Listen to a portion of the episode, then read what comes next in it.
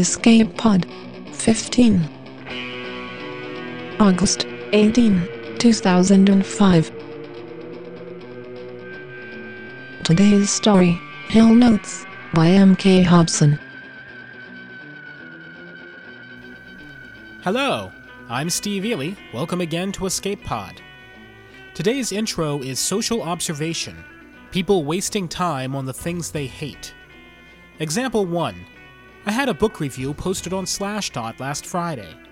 Slashdot's a web community for nerd news and commentary and sarcasm. The book I reviewed was about podcasting. It's not important.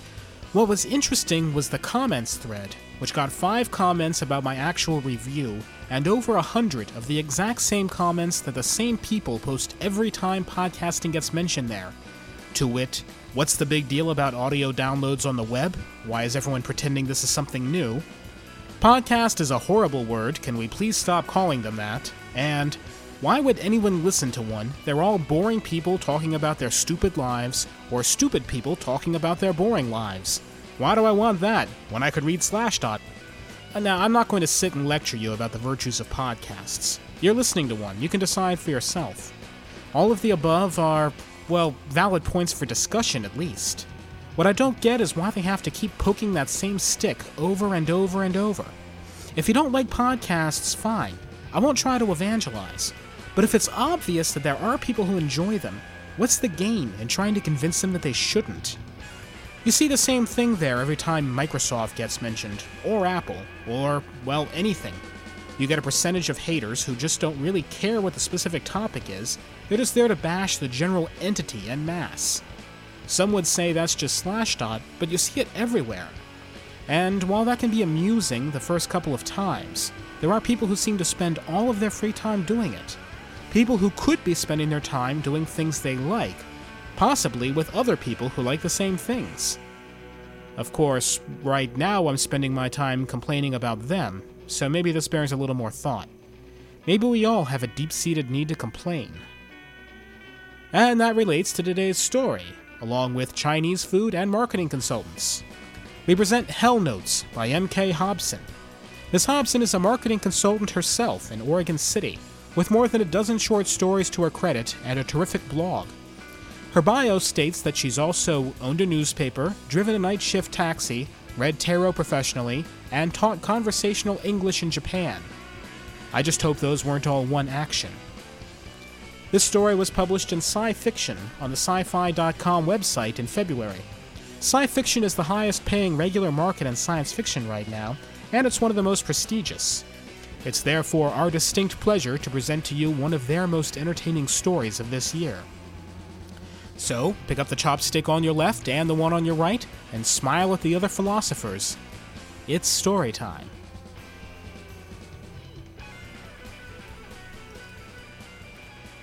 Hell Notes by M.K. Hobson. Down the street from Burl and Drummond, the agency where I used to work, there's this Chinese buffet restaurant called the Cheerful Panda. I haven't been near the place since the owner, a man named Uncle Chow, called me a soulless bastard and said that if I didn't get my goddamn borrowed RV out of his parking lot, he'd chop up my heart and use it to stuff egg rolls. Uncle Chow's face got very red when he was yelling at me that last time. It was a particularly powerful red, a nice bright purplish red, the kind of red consumers eat up with a spoon. Uncle Chow Red. I remember thinking it would test well. You start thinking like that after a while. Like the blue of the sky would look good on a soapbox, or the green of a newly unfurled leaf would be a great color for a cell phone faceplate. Marketing is hell. In all fairness, Uncle Chow's face had every right to be that particular shade of red. I would have been angry too if some soulless bastard drove an RV into my parking lot with the intention of cheerfully laying waste to everything I'd ever worked for. I would have killed me. But I'm getting ahead of myself. It was the middle of a long, miserable winter. Icy Arctic blasts alternated with stretches of unseasonable warmness when the snowy streets turned to rivers of gray mush. I'd wasted the morning on a couple of clients an elderly pair who owned two dozen down home drive ins dotted across rural Alabama. He wore a faded Hornets sweatshirt. She wore a pantsuit of polyester double knit.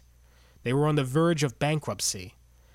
They'd been serving burgers and fries since the 50s, but now they were being crowded out by the big national chains. My agency was going to repackage them, give them an edge, bring them into the 21st century. With great gravitas, I swore to mercilessly tax every fiber of my creativity and marketing savvy until everything was coming up roses for them. Lying makes me hungry, so after that meeting I headed over to O'Reilly's for lunch. It's the kind of place where men in uncomfortable suits swap sports stats with painfully fake bonhomie. My kind of place. Looking back on it now, I figure I must have passed the cheerful panda a thousand times on my way to O'Reilly's, though I never noticed it. I probably wouldn't have noticed it that day either, but within minutes of revolving myself out of the brass fitted doors of my office building, the low gray clouds overhead exploded like an overstuffed down comforter, sending hordes of damp, sticky snowflakes to violate my new $3,500 cashmere overcoat. I needed to duck inside somewhere. I paused in front of the cheerful panda.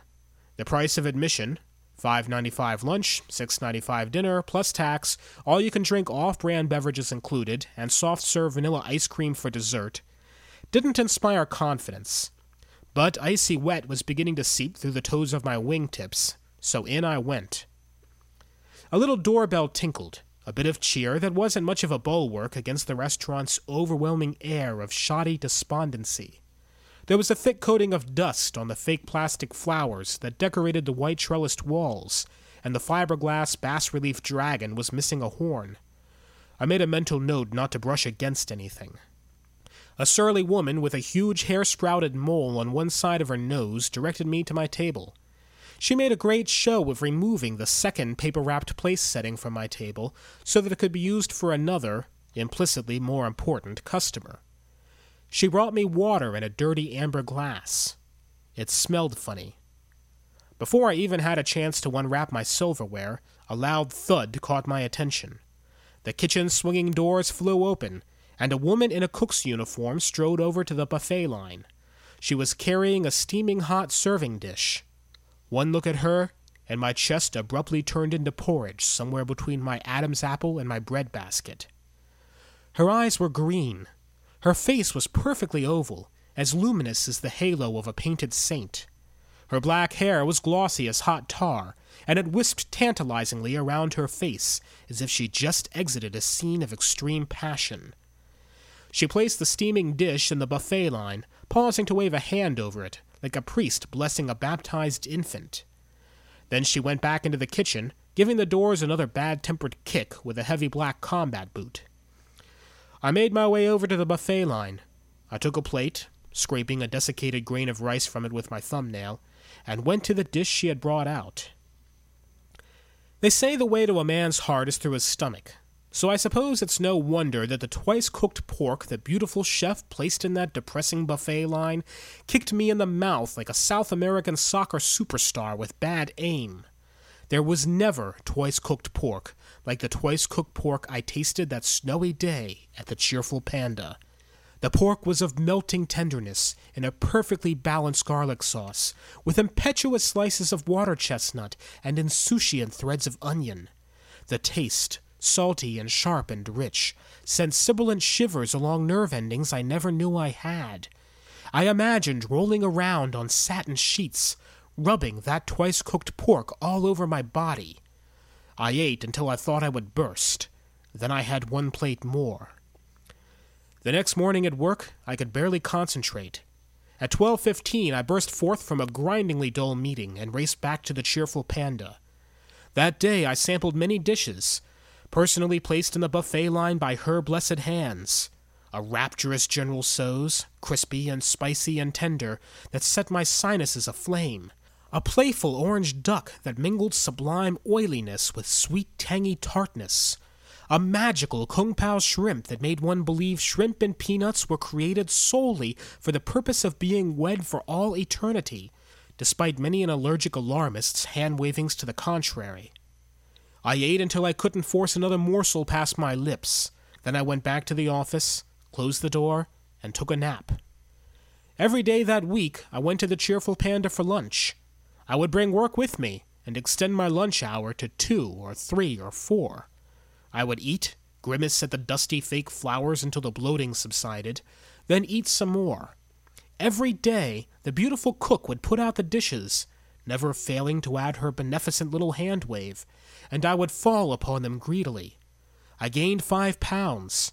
The boys at the office joshed me about it. They began asking why they hadn't seen me at O'Reilly's. I kept my mouth shut. The next Monday, after a weekend at the gym sweating my ass off on the elliptical, I was back at the Cheerful Panda, napkin tucked over my tie, chopsticks at the ready. The kitchen door swung open, but it was not my beautiful cook who came out. It was a big, sweaty, toothpick chewing white guy with large pores, smudgy tattoos prominently featuring the American flag, and a shaved head wrapped in corpse colored bandages. He was carrying a steaming dish in his hands, using damp, grubby towels as potholders. I hoped, of course, that he was just putting food out for my beautiful dream chef. My hopes were quickly dashed. Every dish the man brought out was worse than the one before it pasty, slimy pot stickers, bruised slices of neon pink barbecued pork cowering limp and defeated on brown edged cabbage, flabby hoisin spare ribs threaded with suety veins of lard. Rage flowed through me abruptly, the rage of unutterable loss. I stormed up to the cashier, fists clenched. What have you done? I demanded, my voice sounding tense and hysterical even to my own ears. I felt like weeping. She didn't say anything, just looked at me. The hair on her mole nodded coolly. No refunds, she said, in bell clear English. You think I care about the money? I shrieked. I'll pay twice that amount, three times that amount. I fumbled in my hip pocket for my wallet, dug out a twenty, threw it onto the counter. Dug out another, threw it down too. Just bring her back! Bring back that food! The woman stared at me, then down at the money. She took the twenties, hit a key on the cash register, slid the money into a drawer. Then she closed the drawer with a cling and looked up at me, her eyes flinty. No refunds, she repeated, then looked past me as if I'd suddenly ceased to exist. Even though I stood standing there in front of her, refusing to move, her eyes focused again only when the little bell over the door tinkled, and two new suckers walked in, brushing snow off their sleeves. But I wasn't about to let it go just like that. That night, after work, I waited at the back door of the cheerful panda. My toes curled stiff in my wingtips, and snowflakes spotted my new cashmere overcoat, but I wasn't going to move until I got a chance to talk to the mysterious author of my gustatory rapture. When she came out, I stepped out of the shadows with a low toned, Hey. I guess I startled her. She lifted her hands in some kind of kung fu defensive posture. Then, peering at me more closely, she frowned. Oh, it's just you, she said. Why aren't you cooking any more? I tried to sound businesslike, but the words came out desperate and whiny. Snow drifted delicately across her face, amber in the sodium streetlight. She blew out a breath that congealed fog before her succulent lips. Well, he's back from the hospital. Captain Carver. He's the regular cook. I was just filling in. There was a note of sadness in her voice. You? Filling in for him? I tried to catch her lustrous green eyes, which she was carefully averting. That's a goddamn crime. That's Jose Canseco sitting on the bench at the last game of the World Series. That's Donald Trump working at the front desk of a motel in Sheboygan. Your food is. is. Words failed me. I couldn't describe her food. Swirling flurries of market speak blustered through my head, but it was all too false, too hollowly superlative. I let out a billowy breath. I can't live if I don't taste it again, I said. She smiled bitterly, but still did not look at me. I thought I saw a tear at the corner of her eye, but in the snowy darkness I couldn't be sure. Obviously, Kuei, you have found the wrong cart, she said softly. Tomorrow, Sit in the booth at the back, by the dark archway. You'll get what you need. Then she disappeared into the dark, little feet and heavy black boots crunching in the snow. The next day, I flipped a disdainful twenty dollars at the surly cashier and didn't wait for change. I made my way to the back of the restaurant. The booth in the back was tucked next to a gloomy archway that led to the banquet room no one ever rented, a big room crammed with stacked broken chairs and dusty pieces of restaurant equipment. I slid into the booth. I so much wanted to believe that it would all be the way it was the week before that I brought work with me to fill the anticipated digesting time between trips to fill my plate. I opened my briefcase and pulled out my black leather notebook. Enough time had passed that the owners of the Alabama drive in chain would get the idea that I should actually have done something. In exchange for their consulting fee, which was probably all they could afford anyway, I planned to deliver them a delicate yet unambiguous situation analysis explaining that there was no room in the 21st century for yokels like them. The money was all spoken for by people with teeth. I was carefully crafting these sentiments using language Ma and Pa Joad could understand. Unfortunately, shucks and golly don't read well in a situation analysis from a multi million dollar consulting firm. Of particular difficulty was how to convey the fact that they needed to fire at least 60% of their current staff. The pertinent euphemisms, dehire, create payroll orphans, and or provide outplacement services for, were sure to whistle way over their bad haircuts. I'd finally come up with one I thought might work, drastically reduce your redneck to paycheck ratio, when I heard the thud of heavy black boots on the kitchen swinging doors. My beauty backed out of the doors, wheeling a portable buffet cart. One squeaking wheel echoed through the silent restaurant as she pushed it past me. She didn't look at me, didn't speak. She pushed the cart into the banquet room, parked it in the furthermost hidden corner. Before she went back into the kitchen, she stood before every dish in the cart and made those familiar, mysterious hand gestures. She still did not look at me as she strode back to the kitchen, but she did give me a little nod. I hurried over, stomach growling eagerly.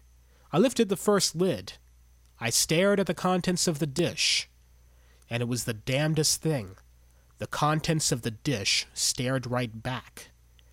It was a bobbling stew of steamed eyeballs, large and lavender pupiled and glistening in a roomy milk colored sauce.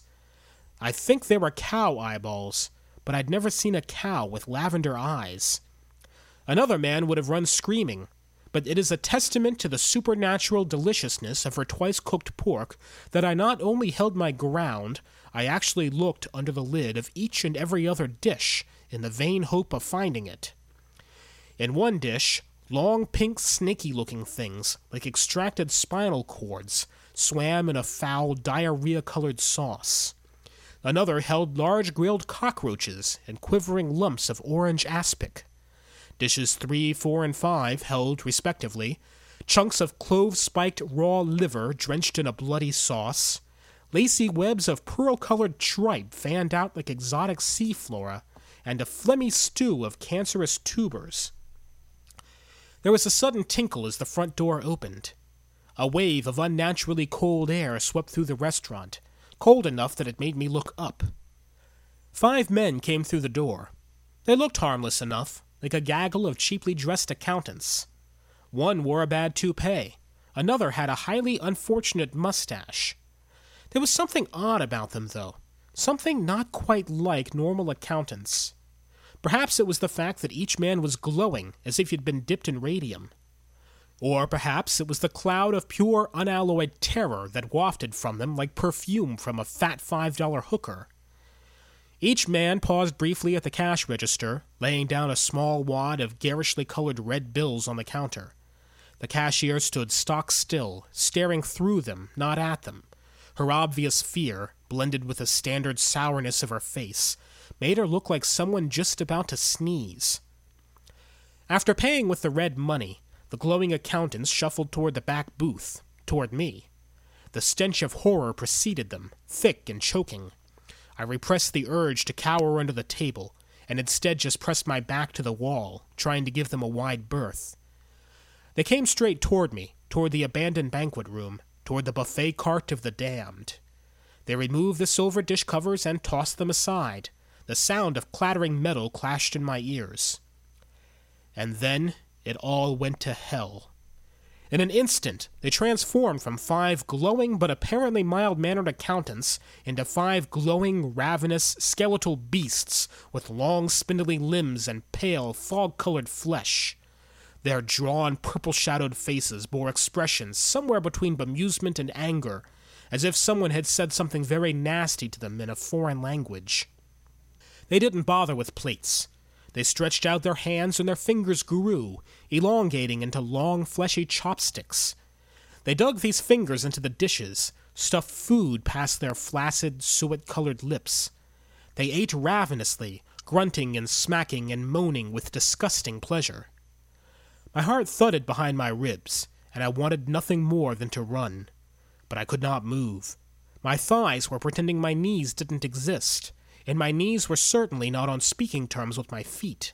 I was frozen. I wasn't just physically pinned, I was mentally pinned. I could hear them talking. Despicable! Intestines again? The food at this place gets worse and worse. The words susurrated icily through my brain, finding all the little cracks and corners, flooding along the wrinkled channels of my cerebellum like rancid camphor. Who the hell comes up with this crap? Well, it's better than that Dragon Palace in Detroit.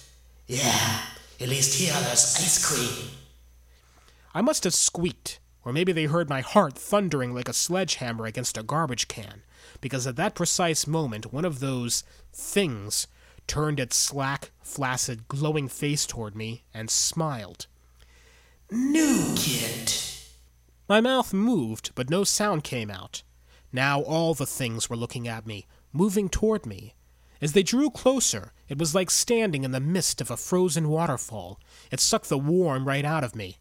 I could barely breathe as the things crowded around me, tighter and tighter, closer and closer. And then the thing at the forefront stopped, its hollow eyes encompassing an infinity of blackness. Hungry, it whispered. We are. If ever there were good words at which to faint, those were them.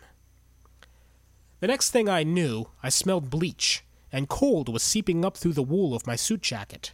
From all around me came murmurings. I was afraid to open my eyes, but then the murmurings became clearer, and I heard a girl's voice, my girl's voice, confused. But, uncle, I thought. Then a man's voice, clipped and accented in Chinese. Don't speak like a fool, Lin. Surely you can tell a Kuei by now. But he. Quiet now. I will mark him for what he really is, and then this can all be finished.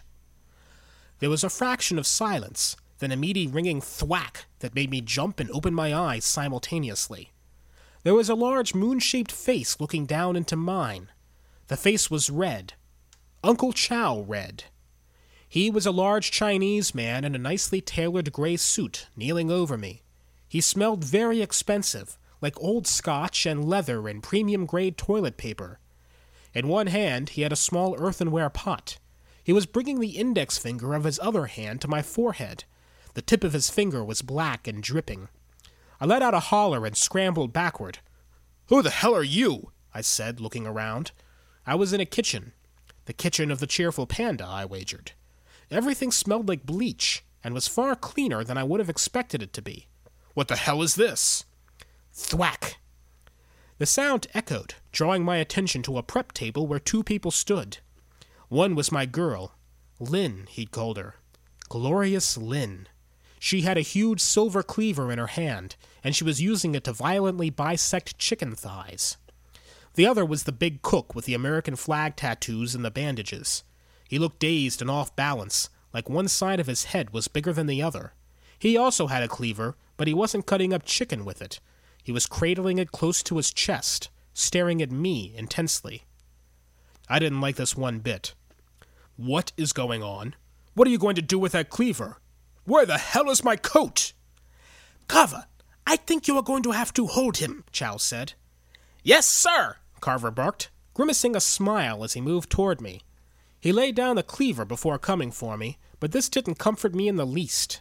I tried to scramble to my feet, but he was on top of me before I could. He pinned me in a straddle, settling his big flabby flanks on my stomach. He held my shoulders to the floor, sneered down into my face. His breath stank of garlic and mince. Uncle Chow skirted around him, the little pot still in his hand. Stop! I turned my head, seeking out Glorious Lin's beautiful face. She was standing at the prep table, eyes finding some particular fascination in a piece of chicken fat. Please, don't let them. It was all for you. I just wanted more of your twice cooked pork. That's all I wanted. Can't blame the guy, she muttered, pointing the words at Carver. It's better than anything else we serve. The words had an inordinate effect on the big cook. He released my shoulders, sitting up straighter, keeping me pinned to the floor with his sheer bulk. He scowled angrily at her, angling his bandages forward like a street tough preparing for a dust up. You know, I'm getting pretty sick of your attitude, Miss Ceremonial. He had a surprisingly high voice, and he punctuated the word ceremonial with fat finger wiggles. Captain Carver's moo shu pork was good enough for 500 American boys on a destroyer on the Indian Ocean. It's sure good enough for this dump. Glorious Lin pulled her lips back from her teeth and growled. Really growled, like a large feline. I've never seen a human female so ferocious. She looked like she was going to tear his throat out without once using her hands. I wanted to watch. Shut up, both of you, Uncle Chow barked, as he came to kneel over my head. Carver, hold him by the ears. Carver's big, greasy hand seized the sides of my head, gripping it like a vice, forcing it backward. Now, on top of the garlic and mince, I could smell his unwashed armpits and the vague whiff of iodine. Then another smell, as Uncle Chow brought his finger to my forehead. Dark, earthy, inky. Uncle Chow's finger was cool as he traced something on my forehead with swift, careful strokes. I tried to wince away, but there was nothing I could do. Instead, I vented my frustration the best way I knew how. You've just bought yourself a packet of trouble, pal, I squeaked up at him. I'll bring a lawsuit against you. Break this whole scam wide open. Expose you and your eyeball cookery and those things, whatever they are.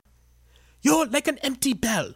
You swing and swing, but you never ring, Uncle Chow clucked, his finger still moving gently across my forehead. They're not things, you empty bell. They're Kuei, hungry ghosts, the ghosts of your dead. He punctuated his soft note of accusation with a little tap between my eyebrows. The ghosts you stupid Americans don't know how to take care of. You don't take care of what you can't see. Idiots like toxic waste, or smog, or global warming, if it's not right there in your face. But I can see them. Well, you're a special case. Uncle Chow shrugged. Let me guess. You're a lawyer. Marketing consultant. Same difference. He spoke as if he knew everything about me he needed to know. He lifted his finger from my forehead, lingering a moment to scrutinize his work from different angles. Then he went to an iron altar where a stack of red money was piled before a little laughing Buddha. It was the same red money the things, ghosts, had used to pay their way in. Uncle Chow took one fake red paper bill and held it in one hand, and with the other he retrieved a red plastic cigarette lighter. In this world, we are surrounded by spirits, Uncle Chow intoned gravely, trying to spark a flame. He flicked and flicked, but the lighter would not light. He muttered a curse, shook the lighter. Spirits living and dead. These spirits must be treasured and revered and cared for. Uncle Chow paused, giving the lighter a really hard shake. Spirits must be fed. Spirits of the living feed on art and beauty and culture. Spirits of the dead feed on. Intestines and eyeballs, I interrupted, throwing my weight abruptly to one side, imagining myself rolling out from under the burly Captain Carver and springing to my feet in a judo chop stance. It didn't work. Carver's hands clasped tighter around my upper arms, and he slammed me backward into the floor, hard. That's what they like, Glorious Lin snapped, the muscles of her jaw working, chewing annoyance like bitter gum. Idiot. That's what you think, I spat at her. Wrong move.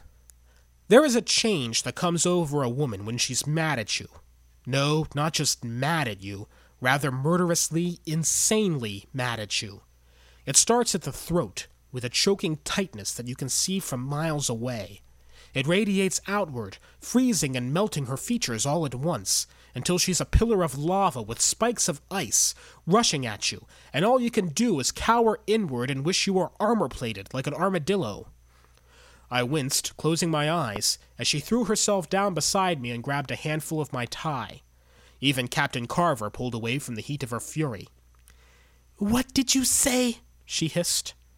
Lin, you know better than to expect him to speak the truth, Uncle Chow said dismissively. It's not in his nature. Do not let him disturb you. Ah! He gave a happy exclamation as he finally struck flame from the recalcitrant lighter. He held the red bill up in one hand and the red lighter in the other. His features took on a sinister cast as he touched them together. You will leave this place, he said softly, looking at me through the smoke with plangent black eyes. You will leave and never come back. I banish you. At that instant, I got the most bilious, queasy feeling, like all the bad food I'd ever eaten was coming back on me at once. Not yet! Glorious Lin's shrieking cut through the rising waves of nausea that were overtaking me. I was vaguely aware of Captain Carver climbing off me, but even that did not help. I felt as if I'd lost my mooring and was going to float to the ceiling like a vomitous balloon. What did they say? Glorious Lin hissed in my ear as Captain Carver picked me up like a rag doll and tossed me over one shoulder. What did they say about my food? Lin, Lin! Uncle Chow tried to soothe. No, I want him to tell me what they said, the big liar. They love my cooking. They love it. It's delicious. Do you know how hard I work to cook it? She put her lips by my ear, shouting as Carver carried me toward the door. They love it, just like you loved it. Fine, I blurbled, bile juice saturating my taste buds. They love your cooking. They love intestines and eyeballs. Whatever you say. Icy cold air welcomed me as Captain Carver wrenched open the back door and threw me out. I landed hard in the alley, tumbling into a scud of gray, greasy snow. I lay there for a moment, moaning, stomach roiling. The door opened again, and out sailed my new overcoat and my briefcase. They landed together in a yellow rimmed puddle. Inside, I could hear Glorious Lin screaming and breaking things. I would never set foot in the cheerful panda again. Which is not to say that I never had anything more to do with the ghosts. I stumbled back to my office, locked myself into the bathroom, and threw up a couple of times. In between heaves, I leaned on the rim of the sink, staring at my reflection with red rimmed eyes, trying to scrub off whatever Uncle Chow had drawn on me. He'd used some kind of permanent ink, so no matter how much I scrubbed, there was still a faint gray smudge on my skin. Oh, I was going to sue the tailored pants off that bastard's expensively wiped ass. Being angry helped take my mind off an uncomfortable connection I'd made while doubled over the toilet. Kuei. That's what Lin had called me that night at the back door of the Cheerful Panda. Kuei. Ghost. I went back to my desk and worked for a few more hours, angrily scribbling off nasty memos and snitty emails. I left a few pissy voice messages, too. It all made me feel real and impactful, like I could have an effect. It made me feel alive. There was a knock on my door at 5 p.m. precisely. I looked up, ready to serve up some hot steaming vitriol to whichever of my mouth breathing co workers was unfortunate enough to have stumbled into my lair. But it wasn't one of my mouth breathing co workers. It was her. She was wearing a down parka and those black army boots. She'd unbundled her hair and it spilled down her back, smooth and even. Asian women have that kind of hair, thick and perfectly glossy, the kind of hair you just want to chew on. She pointed at my forehead. That'll go away after a few days, she said, inviting herself in and taking a seat. She leaned back like a surly teenager, chin on chest. People like us will always be able to see it, of course. That's the point. What do you mean, people like you? Yao Chen, she said, looking around my office. Her eyes lighted on a stress ball I'd picked up at a conference somewhere. It depicted a yellow smiley face. She reached for it, clutched it tightly. The sight of her fingernails digging into the foam rubber made me shudder. Shu Shi, sorcerers, wizards, whatever. Sorcerers, I said, who run a buffet restaurant. Well, the ghosts have to be fed. Red fingernails tormented the poor smiling ball. We feed them. I stood up, went to my office door, looked from side to side. Everyone in surrounding offices had gone home. I closed the door. As I passed where she was sitting, I caught a whiff of her jasmine and snow, burnt sesame oil, and raw chicken fat. Glorious. I went back to my desk and sat down. My heart was thundering behind my ribs. I regarded her over steepled fingertips very seriously. I didn't intend to beat around the bush. I'm dead, right? I snapped at her, each word crisp. That's it, isn't it? That's what all this is about. Lin blinked, then let out a scornful sound that was half a snort, half a laugh. Dead? She grinned nastily. Idiot, you're not dead. Of course, you're not really alive either. Aha! I jumped out of my chair, stabbed a finger in the air. This is some kind of weird Chinese trick, isn't it? I am dead. Idiot, you're not. Then why did you call me Kuei that night? What's this written on my forehead? Uncle Chow said he was going to mark me for what I was a ghost. So I made a mistake. She shrugged with excessive nonchalance. The alley was dark. I had places to be. Mistake? How exactly do you mistake someone for a ghost? I jabbed a finger at my forehead, gazed piercingly at her. What does it say, Lin? What does it say? She shrugged, gave the ball a truculent squeeze. Soulless. Soulless? Yes, as in without an immortal spirit or essence. Uncle wrote it on your forehead so people like us would see you coming. Only a man without a soul can speak with ghosts. She paused, features hardening with stubborn petulance. And I don't care what Uncle says. Ghosts and the soulless are easily confused. Simple mistake. Soulless, I repeated. There are quite a few Chinese buffets that won't let you in from now on. We don't like people coming in and upsetting things. Someone like you could throw the whole thing into a tailspin, bollocks up the collection of hell notes. Soulless, I said once more. You're a member of a special class of human. People like you exist to fill things out, balance good and evil. You're like the stuffing they put around important things. What's that called? Excelsior. Exactly, she said. You're existential excelsior. Cheap and expendable. Single serving package. When you die, she made a pfft sound. That's it. I gaped at her. I must have gaped at her too long. She threw the stress ball at me, a movement too quick for the eye to see. It bounced off my forehead. I blinked and startled. Of course, that probably doesn't bother you much. She folded her arms. Men without souls have absolutely no conception of anything transcendent or true. That's why they are mostly lawyers, or plastic surgeons, or professional golfers. Huh. I stared down at the faux wood grain of my desk. Surprisingly enough, she was right. I wasn't in the least bit disturbed at the idea of not having a soul. They always seemed bothersome, and not having one seemed much more efficient overall. Now it's your turn, Lin said. What did they say about my cooking? Despicable, I said absently. Despicable? They hate it. It's testing through the floor, as we say in my business. She let out a long sigh, and her whole body seemed to deflate. She buried her face in her hands, and after a moment I noticed her shoulders shuddering slightly. She was crying. I came to kneel next to her, putting an arm around her shoulder.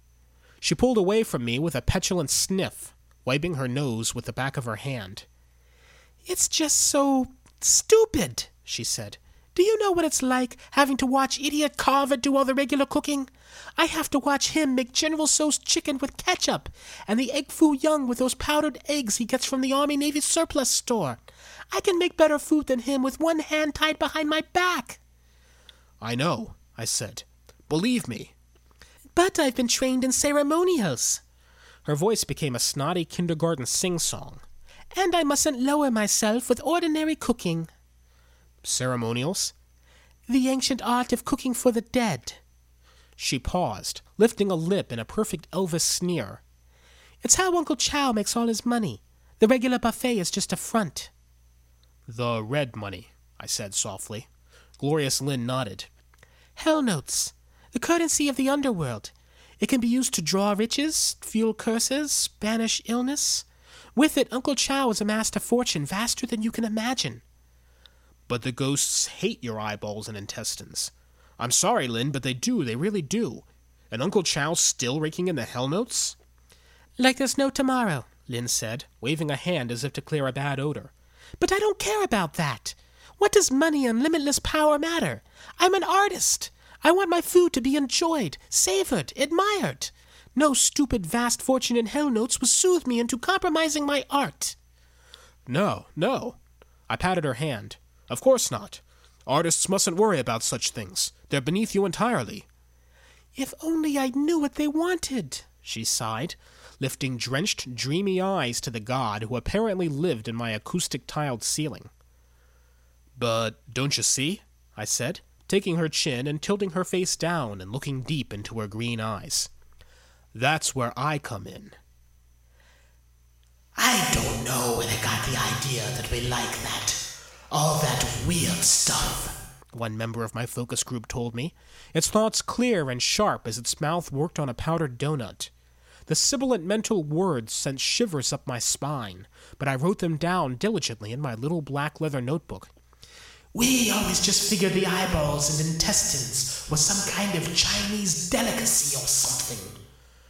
And the ice cream was pretty damn good. There's that one place in Mississippi. The food's a little better. They put out macaroni and cheese once in a while. I blinked surprise. Mississippi? But that's hundreds of miles away. What? You think we got traffic problems? The ghosts looked at each other and burst into horrible, frenetic laughter. Ask them what they think about my tentacles. Glorious Lin poked me in the back insistently. If you don't mind, I hissed at her, I know what I'm doing. Shut up and bring in some more donuts. Of course, I was unable to set foot into the cheerful panda. Whatever magic Uncle Chow had worked with the Hell Notes ensured that. The closer I came to the restaurant, the more repulsive force I felt from it. It was like being the wrong half of a magnet forced against itself. So I had snagged the keys to Burl and Drummond's customized RV, an air conditioned meeting room which was typically used to hold on site focus groups, and parked it outside the cheerful panda. On the side of the RV, hung a banner. To the rest of the world, it looked blank, but Glorious Lin had used a large brush and clear glittering ink to write invisible Chinese letters, which she assured me read Free Cookies and Donuts. I sat at the head of the table. Hungry ghosts surrounded me, hunched over in their chairs, tearing into the chocolate chip cookies and powdered jelly donuts, scarfing them down, chewing with open mouths. A truly disturbing sight. All right, no eyeballs and intestines, I repeated, swallowing hard.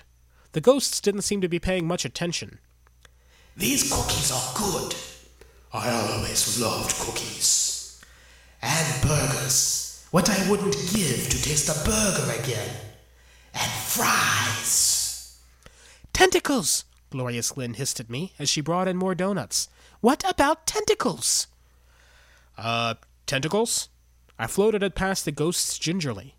All the ghosts seemed to react at once, hunching up their shoulders and making puking sounds. Ugh! Despicable! Of course, if that's all the place has got. Is that more donuts I see? I shrugged at Glorious Lin, mouthed the words, No tentacles, and then pushed the fresh plate of donuts closer to the center of the table, watching as the ghosts attacked it like rabid dogs. So, I smiled at them, we're thinking burgers and fries. The deal pretty much put itself together after that. There was, as I've mentioned earlier, some drama when Uncle Chow found out what we were doing and came thundering out of the restaurant, cleaver in hand, to chase us out of his parking lot. But that was quickly resolved. I laid down rubber while Glorious Lin hung off the back of the RV, snarling spells at her raging uncle through the clouds of exhaust. The mom and pop burger chain took some convincing. The owners weren't quite sure how transforming their struggling chain of drive throughs into engines of otherworldly capital would dovetail with their deeply held Baptist faith, but I was willing to guarantee them a million a year in revenue per location, and that changed their tune pretty quick. I inked a deal with Mom and Pop on a Thursday, and resigned from Burl and Drummond on a Friday. I took the stress ball with me, and nothing else. First, we closed the restaurants to the general public. The ghosts wanted the flexibility to pop in for a nosh at all hours of the day or night. Next, we expanded the product offering substantially. Besides burgers and fries, the ghosts expressed an eternal craving for slightly burned meatloaf, creamed peas, liver and onions, and tapioca pudding. The day we threw open the doors, we drew in a hundred times more red spirit money than the cheerful panda had made in an entire year. The newly organized locations are damn cheap to operate. We don't have to offer parking, and we don't need much square footage. Thus, we've been able to locate additional outlets in subprime real estate. Staffing costs are minimal. With our welfare to work contract, we hire bored single mothers for sub minimum wage, then tip them out with enough lucky red money to fulfill their wildest trailer park dreams. It's all win, win, win, win. A year later, the million per location obligation has been met ten times over. Of course, a deal's a deal, so mom and pop don't get one penny more than I am contractually obligated to give them. Glorious Lin and I are happily enjoying the rest. Most of my share is going toward expanding our operations. We're expecting to have greater market penetration than Starbucks before any potential competitors decide to believe that we really have a clientele. I've set Glorious Lin up in her own restaurant called Willowgrass. It's done in tooth squeaking shades of celadon and coral, and offers the most complicated, pretentious dishes on the East Coast. She has become the unalloyed darling of the city's gastrognoscenti, a terror savant. She still finds time, like a good little wife, to make me twice cooked pork every night.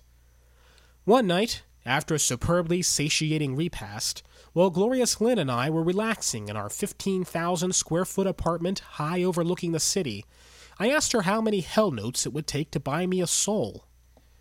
She looked at me quizzically, using a delicate fingertip to brush a speck of sauce from the corner of my mouth.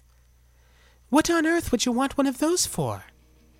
I'm still trying to come up with an answer for her. And that was our story. I don't know, but I've been told a big legged woman ain't got no soul. Hey, this is Gary, the Pickle Man from PodcastPickle.com. I just heard my first escape pod, the one with um, Doc Holliday. Enjoyed it, putting you on my favorites list. Enjoyed it very much. Good show. Bye. Thanks, Gary. By the way, I have to say, although I've been pretty agnostic about podcast resources, some of the features at Podcast Pickle really are top notch. I've been playing with our favorites lists, which lets you combine all of your favorite podcasts into one feed and listen to it wherever you want, and it's actually quite handy. About book reviews.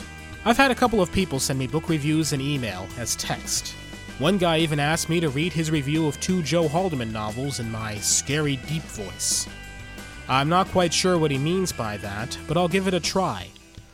I don't want to read your review out loud. I want you to give the review in your voice.